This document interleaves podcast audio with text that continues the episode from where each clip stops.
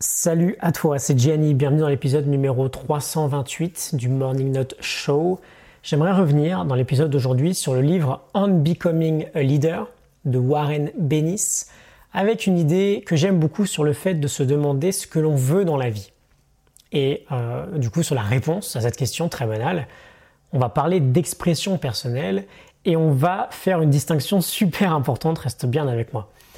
Warren Bennis nous dit je vais ouvrir les guillemets, c'est une assez longue citation, je vais traduire à la volée. Certaines personnes sont nées en sachant quasiment ce qu'ils voulaient faire de leur vie, et même parfois en sachant comment faire. Nous autres, nous ne sommes pas si chanceux, on doit passer un certain temps à réfléchir à ce qu'on veut faire de notre vie, sachant que les objectifs très vagues que l'on peut facilement se fixer, tels que je veux juste être heureux, je veux bien vivre, je veux devenir riche ou rendre le monde meilleur, sont quasiment inutiles. Qu'est-ce que tu veux? La majorité d'entre nous avancent dans la vie, parfois même avec beaucoup de succès, sans trop savoir quoi répondre à cette question très simple. Mais une réponse tout aussi simple à cette question est que bien sûr, tu veux exprimer le meilleur de toi. La meilleure expression de qui nous sommes est notre plus grand moteur. Alors comment peux-tu exprimer le meilleur de toi? Je ferme les guillemets, je te l'ai dit, très longue citation mais très intéressante. Le fait d'être capable d'exprimer pleinement ce dont on est capable, notre potentiel, c'est notre meilleur moteur. Il y a un peu de Maslow dans cette idée. Ce qu'un homme peut être, il doit l'être. Et Bénis nous dit que malheureusement, on utilise assez peu ce moteur, qui n'est euh, ni plus ni moins que l'actualisation de notre potentiel. Hein.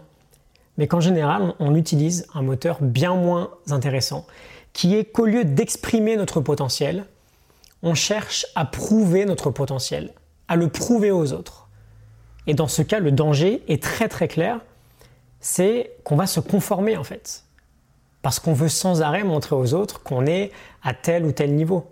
On veut impressionner les autres. Alors que quand on cherche juste à exprimer son potentiel, on se fait confiance, on avance sans forcément prêter attention à différents codes sociaux ou à différentes normes sociales. Et c'est également de cette manière-là qu'on peut devenir un vrai leader au quotidien un leader avec une vision différente, ou une vision même euh, complètement iconoclaste. On l'a vu récemment, la vision inspirante, c'est l'un des prérequis euh, du leadership. Quand on cherche juste à exprimer son potentiel, on reste authentique. Authentique, ça vient, euh, je te le rappelle, de hauteur. Quand on est authentique, on écrit sa propre histoire. On n'a aucune notion de conformité qui peut être toxique qui entre en jeu. D'ailleurs, je vais finir là-dessus. L'une des autres composantes indispensables du leadership, c'est de faire ce que l'on dit, d'être exemplaire. Et j'adore cette phrase de euh, Ralph Waldo Emerson qui nous dit que tes actes parlent si fort que je n'entends pas ce que tu dis.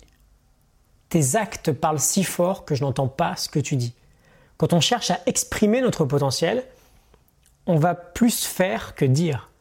Alors que quand on cherche à prouver son potentiel aux autres, on va plus dire que faire. Ok? Je te laisse là-dessus. Tes actes parlent si fort que je n'entends pas ce que tu dis.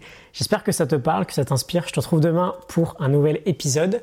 Excellente journée à toi. Merci de ton soutien. À demain. Salut.